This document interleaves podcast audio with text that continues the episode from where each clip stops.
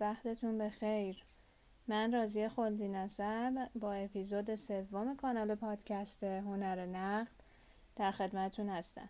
امیدوارم که حالتون خوب باشه و تنتون سلامت باشه با این ایام سخت کرونا که هممون داریم باهاش دست و پنجه نرم می‌کنیم. قرار هستش که تو این اپیزود من با نقد کتاب شب سراب در خدمتون باشم. کتاب شب سراب حالا همونطوری که می‌دونین دوستان در سایت های مختلف میگن که ادامه کتاب بامداد خمار هست. در حالی که خب البته ادامه کتاب بامداد خمار نیست و اومده از دید شخصیت اصلی دیگه کتاب بامداد خمار یعنی رحیم داستان رو تعریف کرده.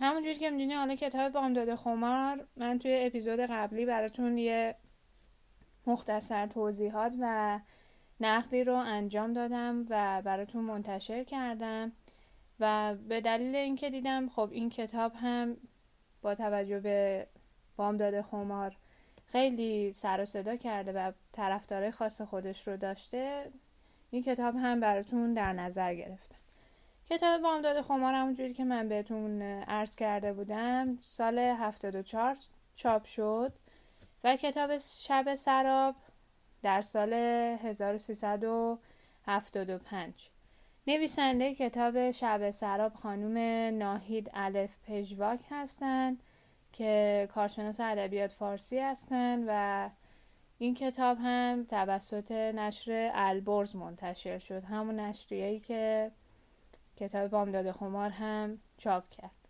خانم پژواک کتاب رو در طی 27 روز در رشت نوشتن و خب نام این کتاب هم خودشون گفتن که بر اساس بیت شعری از سعدی که این هست به راحت نفسی رنج پایدار مجوی. شب سراب نیرزد به بامداد خمار.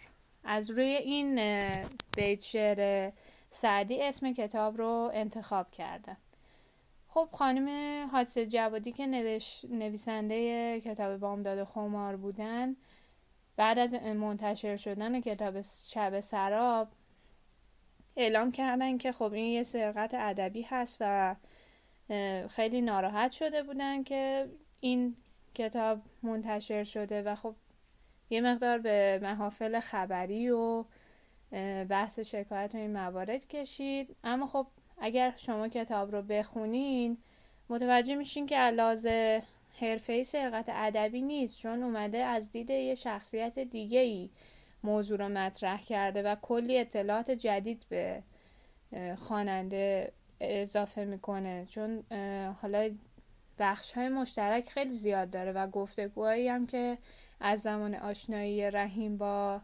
محبوب داخل کتاب می‌بینیم. خب تماما هم گفتگوهایی هستش که توی کتاب بامداد خمار نوشته شده.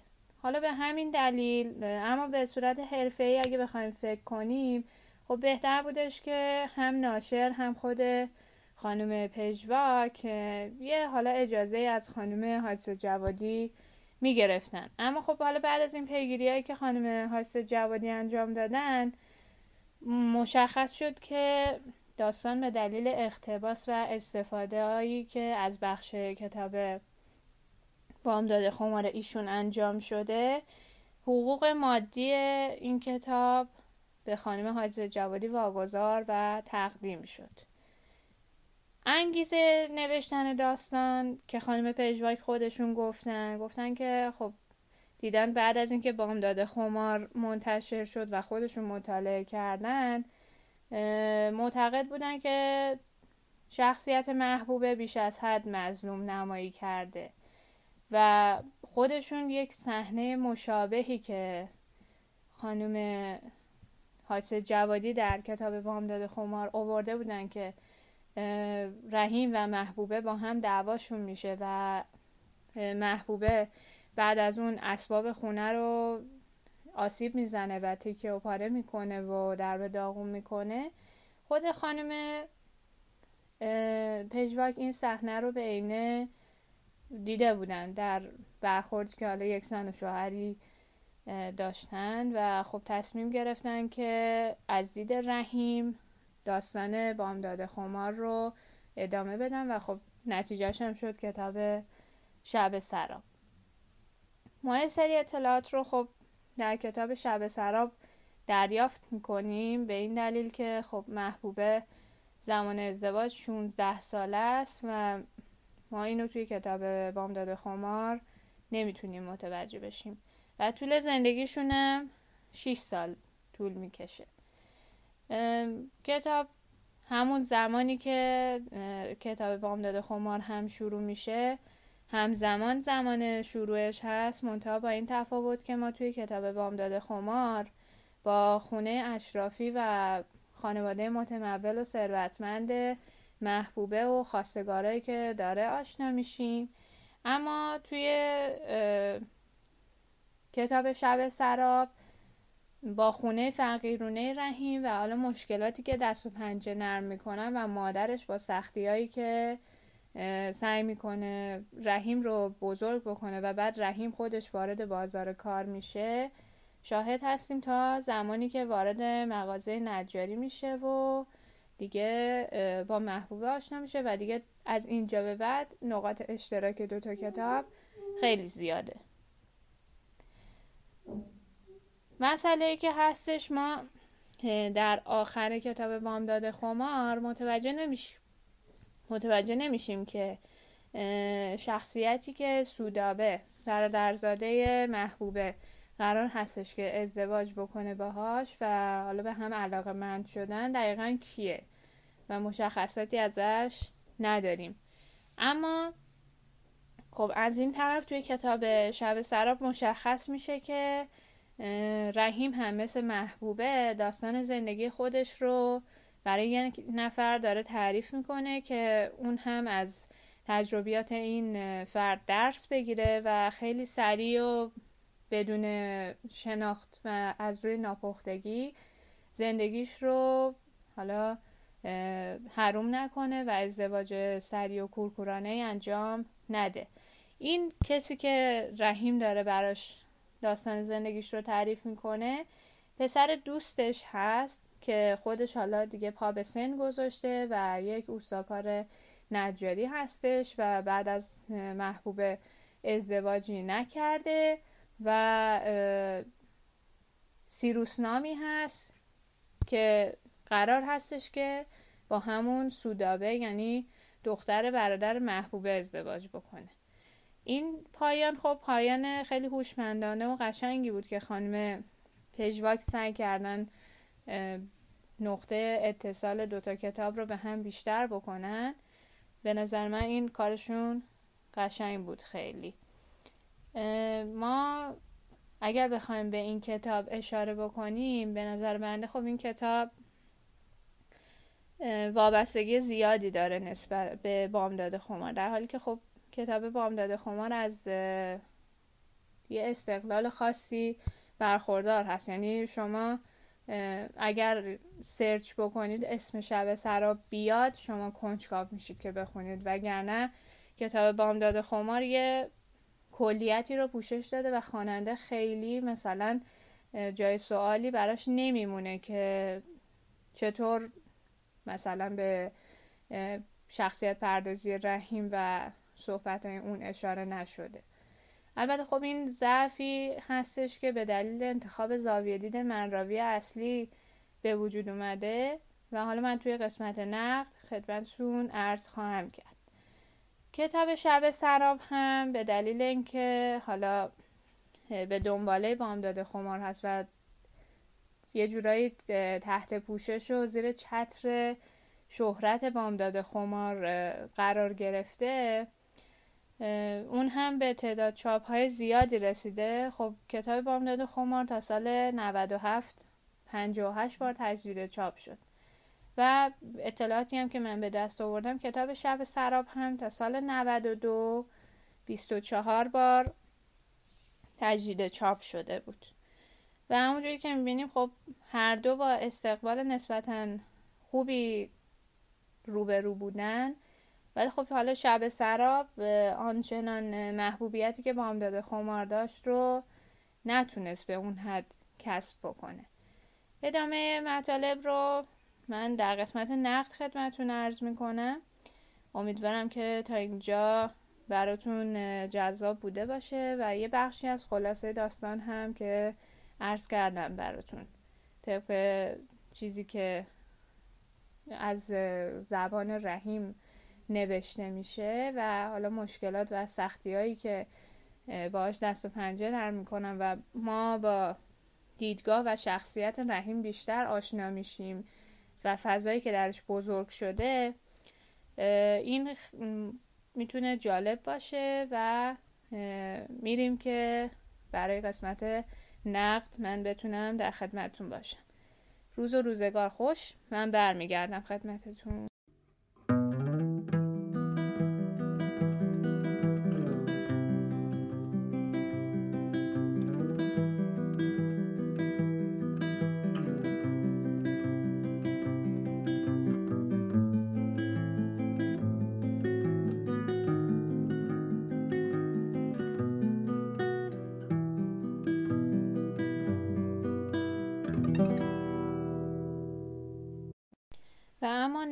کتاب. نقد کتاب شب سراب رو من اگر بخوام شروع بکنم اولین موردی که هست خب فکر اولیش هست.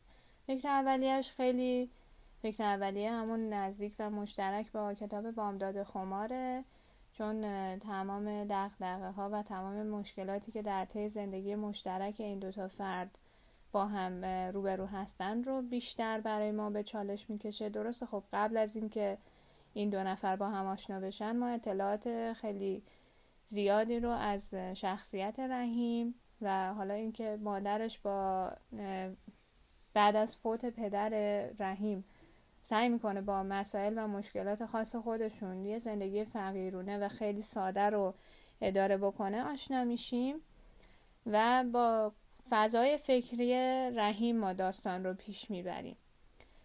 زاویه دیدی که برای این کتاب انتخاب شده مثل زاویه دید کتاب بامداد خمار منراوی اصلی هست. فقط با این تفاوت که به جای محبوبه رحیم داستان رو تعریف می‌کنه و ما از دیدگاه اون با داستان جلو میریم. زاویه دید فرعی هم که به این زاویه دید تلفیق شده زاویه دید گفتگو یا دیالوگ هستش. زاویه دیدهای فرعی من اگر بخوام اینجا اشاره بکنم معمولا به کمک زاویه دیدهای اصلی میان برای اینکه فضا رو یه مقدار از اون خشکی و یک پارچگی داستان بشکنن و بتونن اطلاعات رو به شیوه بهتری در اختیار مخاطب قرار بدن. پس ما زاویه دیدهای اصلی داریم مثل دانای کل که انواع اقسام داره. دانای کل مداخلهگر و دانای کل بدون مداخله.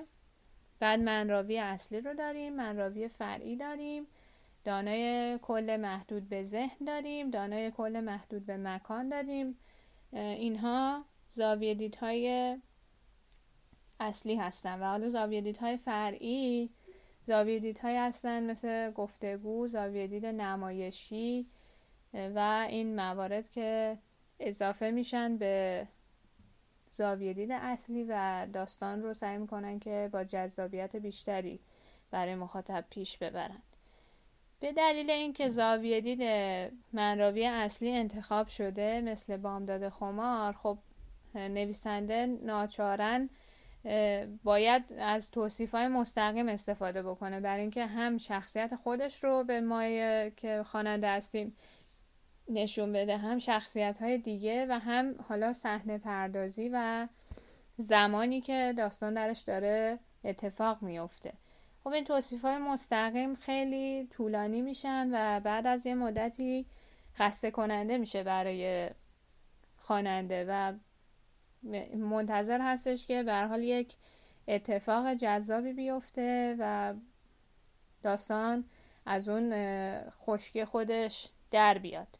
خب این رو ما بهش میگیم اطاله و زیاده گویی که خیلی از این موارد رو ما می‌تونیم با استفاده از تلخیص یا خلاصه کردن ازش جلوگیری بکنیم و این خیلی راحت مثلا با زاویه دید دانه محدود به ذهن رحیم به راحتی این فضا ایجاد می شد زاویه دیده من راوی اصلی که انتخاب کردن. خب ما باید خودمون رو بذاریم عین به عنوان مثال هندیکم هایی که بالای کلاه موتور سوارا یا چتربازا هست که نصب میشه برای ما فضا رو نشون میده.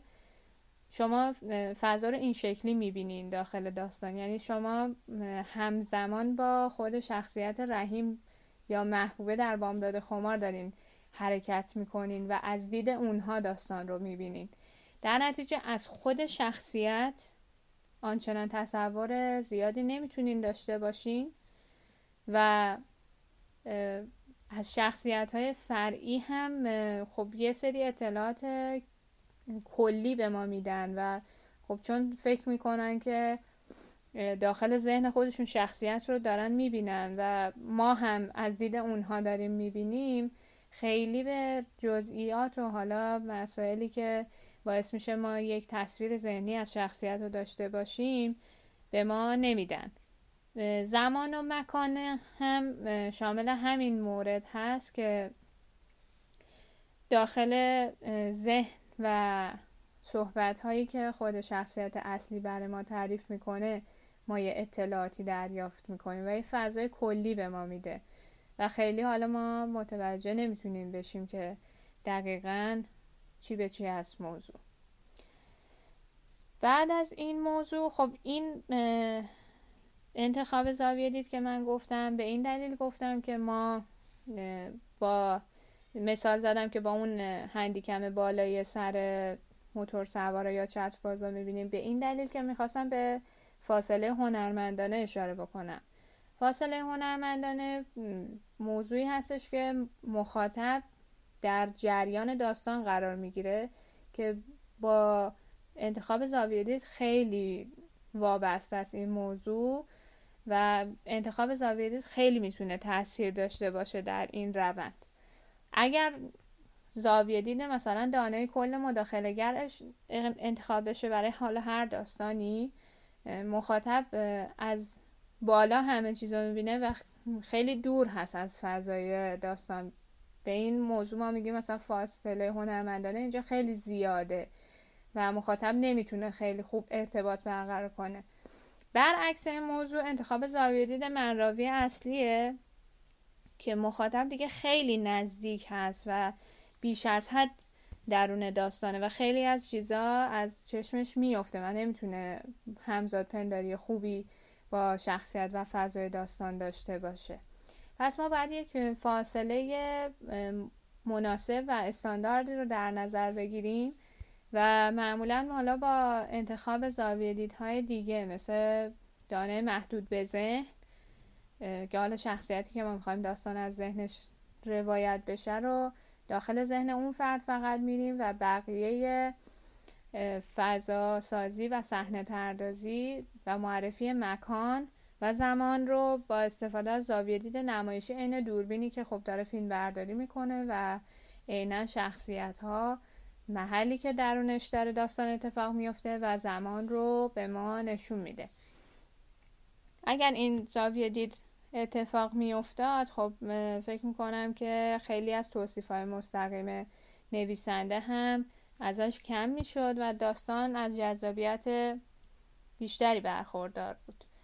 قسمت گفتگوها یا همون زاویه دید فرعی که من عرض کردم خدمتتون از همون گفتگوهای کتاب بامداد خمار استفاده کرده و این بخش تقریبا میشه گفتش که عین همون کتاب هست و حالا شخصیت پردازی که انجام شده من می‌تونم بگم که خب چون هر دو تا کتاب خوندم رحیم داخل بامداد خمار با رحیم داخل شب سراب فاصله های زیادی داره از نظر من. چون خیلی از موارد رو اصلا ما جا می‌خوریم که حالا این شخصیتی که محبوبه داره برای ما تعریف می‌کنه و خیلی از جاها با فرهنگ هم همخانی ندارن ولی در کتاب شب سراب متوجه یه جاهایی به ما نشون داده میشه که اصلا انگار این فرد فردی نیستش که در قسمت حالا فقیرونه شهر و پایین شهر بزرگ شده باشه. و یه چورایی مثلا شخصیت رو به ما خیلی بیش از حد مثبت و عاقل نشون میده. درسته خب یه نقاط مثبتی داره این شخصیت. و بیانصافی نمی‌خوام بکنم. اما خب این به نظر من ضعف نویسنده هست که رحیم داخل بامداد خمار با رحیم شب سراب خیلی فاصله داره. و حالا شخصیت از دید مخاطبا که من نظرات رو خوندم این رو گفته بودن که خانم پژواک شخصیت پردازیشون خیلی فرق داشت برای رحیم. از نظر بامداد خمار و در نزدیکی زمانی که حالا گفتگوهای مشترک بامداد خمار می‌خواستن در کتاب بزنن سعی کرده بودن یه جاهای دیگه دوباره برگردن به فضای داستان. و خب این به نظر من مخاطب رو اصلا تمام فضای احساسی و همزاد پنداری و احساس برانگیزیش رو می‌تونه آسیب بزنه بهش. و مخاطب اصلا در آخر گیج میشه که اون رحیم کی بود؟ این رحیم کیه؟ اصلا واقعا هر دو نفر یکی هستن یا نه؟ ولی خب در مورد محبوب اینجا با اینکه دورا دور بود و ما به اون نزدیکی کتاب بامداد خمار نبودیم نزدیکی بیشتری داشت از نظر شخصیت پردازی به شخصیت بامداد خمار. و حالا به هر حال این کتاب در کنار کتاب بامداد خمار به نظر من معنی و مفهوم پیدا می‌کنه و یه وابستگی خاصی دارن از نظر موضوع و محتوا به هم دیگه. از نظر آسیب شناسی و حالا روان شناسی بخوایم به این دوتا کتاب نگاه بکنیم. من خب حالا در پادکست اپیزود قبلی هم در مورد بامداد خمار صحبت کرده بودم گفتم خدمتون در کل حالا این دوتا کتاب به فاصله طبقاتی دوتا شخصیت اصلی یعنی زن و شوهر مورد نظر ما داره اشاره می‌کنه و تفاوت دیدگاه و نوع زندگی که با هم داشتن رو بررسی می‌کنه و اینکه با خیالات ذهنی خودشون و با برداشت ذهنی خودشون فقط زندگی رو ادامه میدن و به پایان میرسونن و هیچ وقت با همدیگه صحبت مشترکی یا اینکه سوالات خاصی رو بخوان بیان بکنن و از هم جویا بشن که دلیل رفتارهای خاصی که داشتن چی هستش ما نمی‌بینیم. و خب متاسفانه و بتونم بگم که این موضوع رو ما داریم زیاد می‌بینیم در زندگی های روزمره اطرافیانمون هم. که به محض اینکه زن و شوهر با همدیگه صحبت نمی‌کنن و ادامه نمیدن موضوع در میون گذاشتن با همدیگه رو دقدقه رو با هم بگن و مسائلی که حالا براشون پیش میاد این ارتباط خب سرد میشه و دیگه بعد از اون ما شاهد نیستیم که بخوایم اون گرمی ارتباط رو ببینیم و دیگه فاصله هی بینشون بیشتر و بیشتر میشه. از نظر سیر وقایع و حالا رعایت پیرنگ یعنی رابطه علت و معلولی هم که بخوایم اشاره بکنیم خب این داستان با لج و لجبازی های دو طرف پیش میره که تو بامداد خمار هم حالا ما این فضا رو شاهد هستیم. یعنی این بخش مشترک کتاب رو خوب بش. پرداختن. هر دو تا نویسنده که حالا خواستن فضای بچگانه و مشکلاتی که بینشون پیش میاد رو به ما نشون بدن.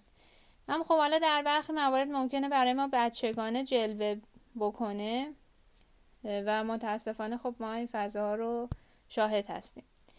در رابطه با انتقال انرژی و تغییری که در دیدگاه مخاطب این کتاب و حالا کتاب بامداد خمار بتونه ایجاد بکنه به دلیل اینکه این کتاب وابستگی به بامداد خمار داره تا زمانی که مخاطب بامداد خمار رو نخونه نمی‌تونه ارتباط خوبی با این کتاب برقرار بکنه و یه فضای رو هوا و یه خلایی براش ایجاد میشه که حالا این کتاب اصلا بر اساس چی نوشته شد؟ می‌دونی یه استقلال فکری درش ما نمی‌تونیم ببینیم.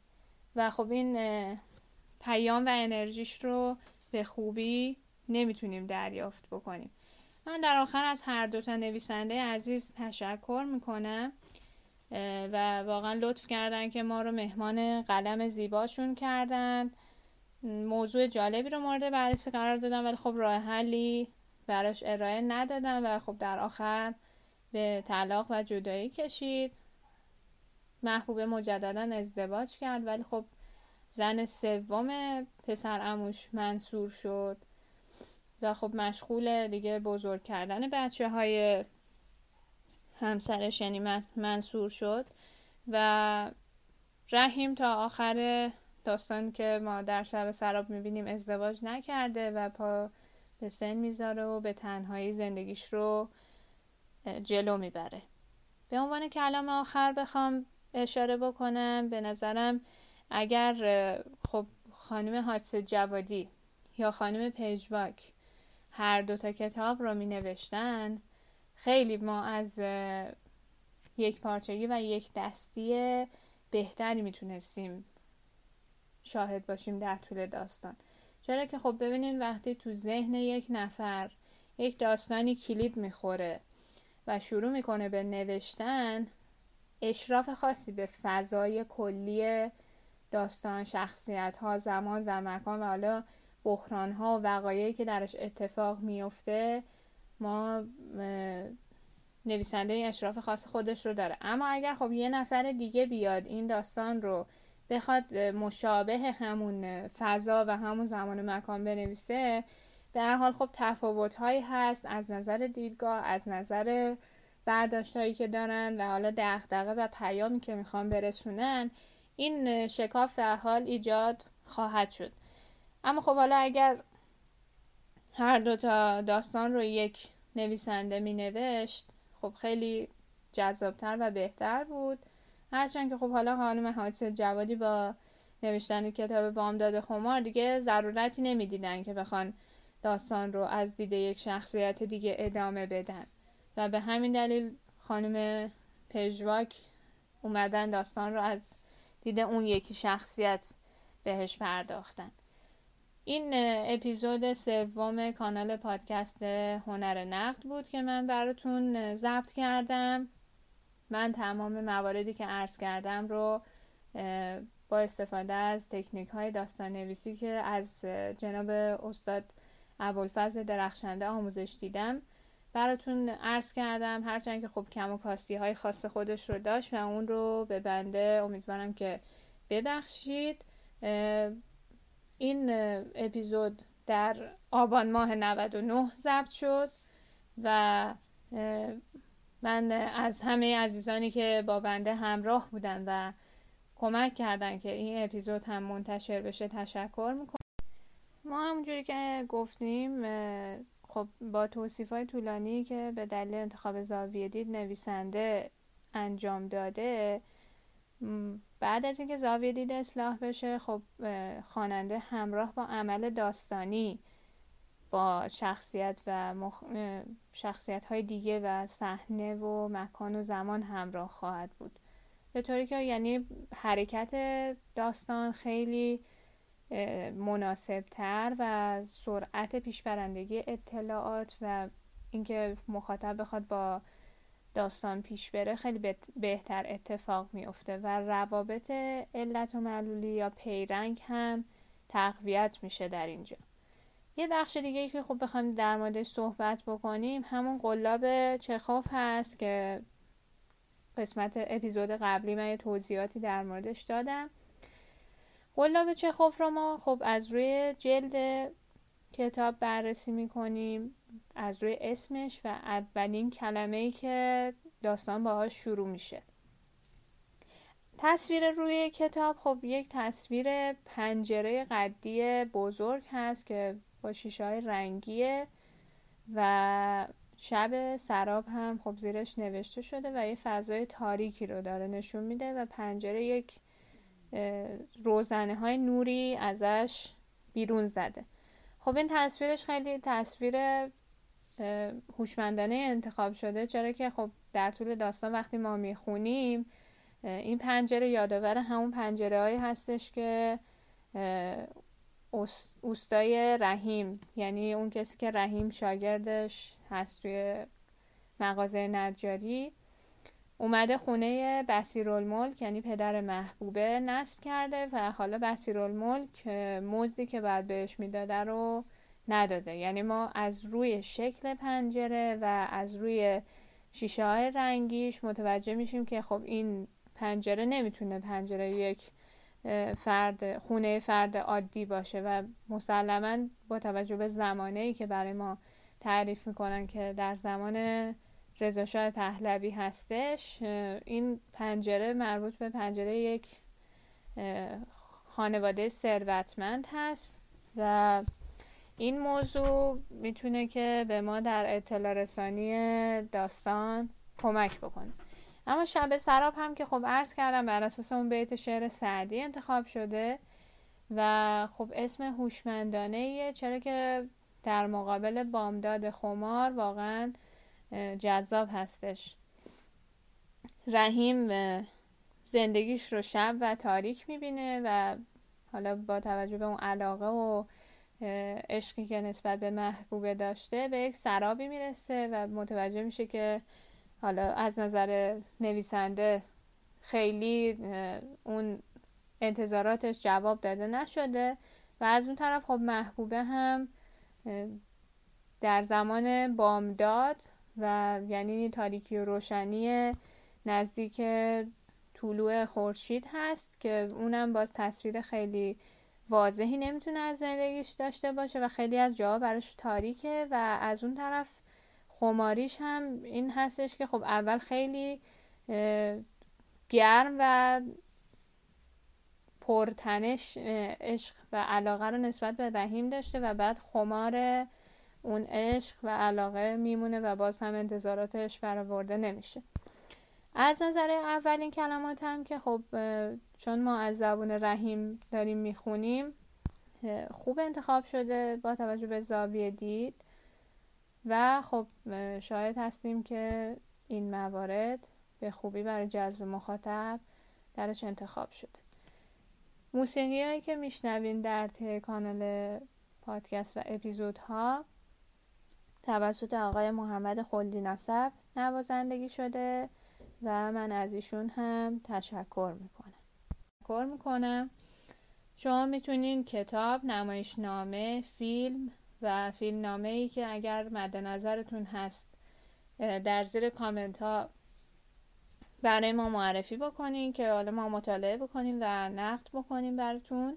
اگر نظری دارید خوشحال میشم که برام داخل کامنت بذارین.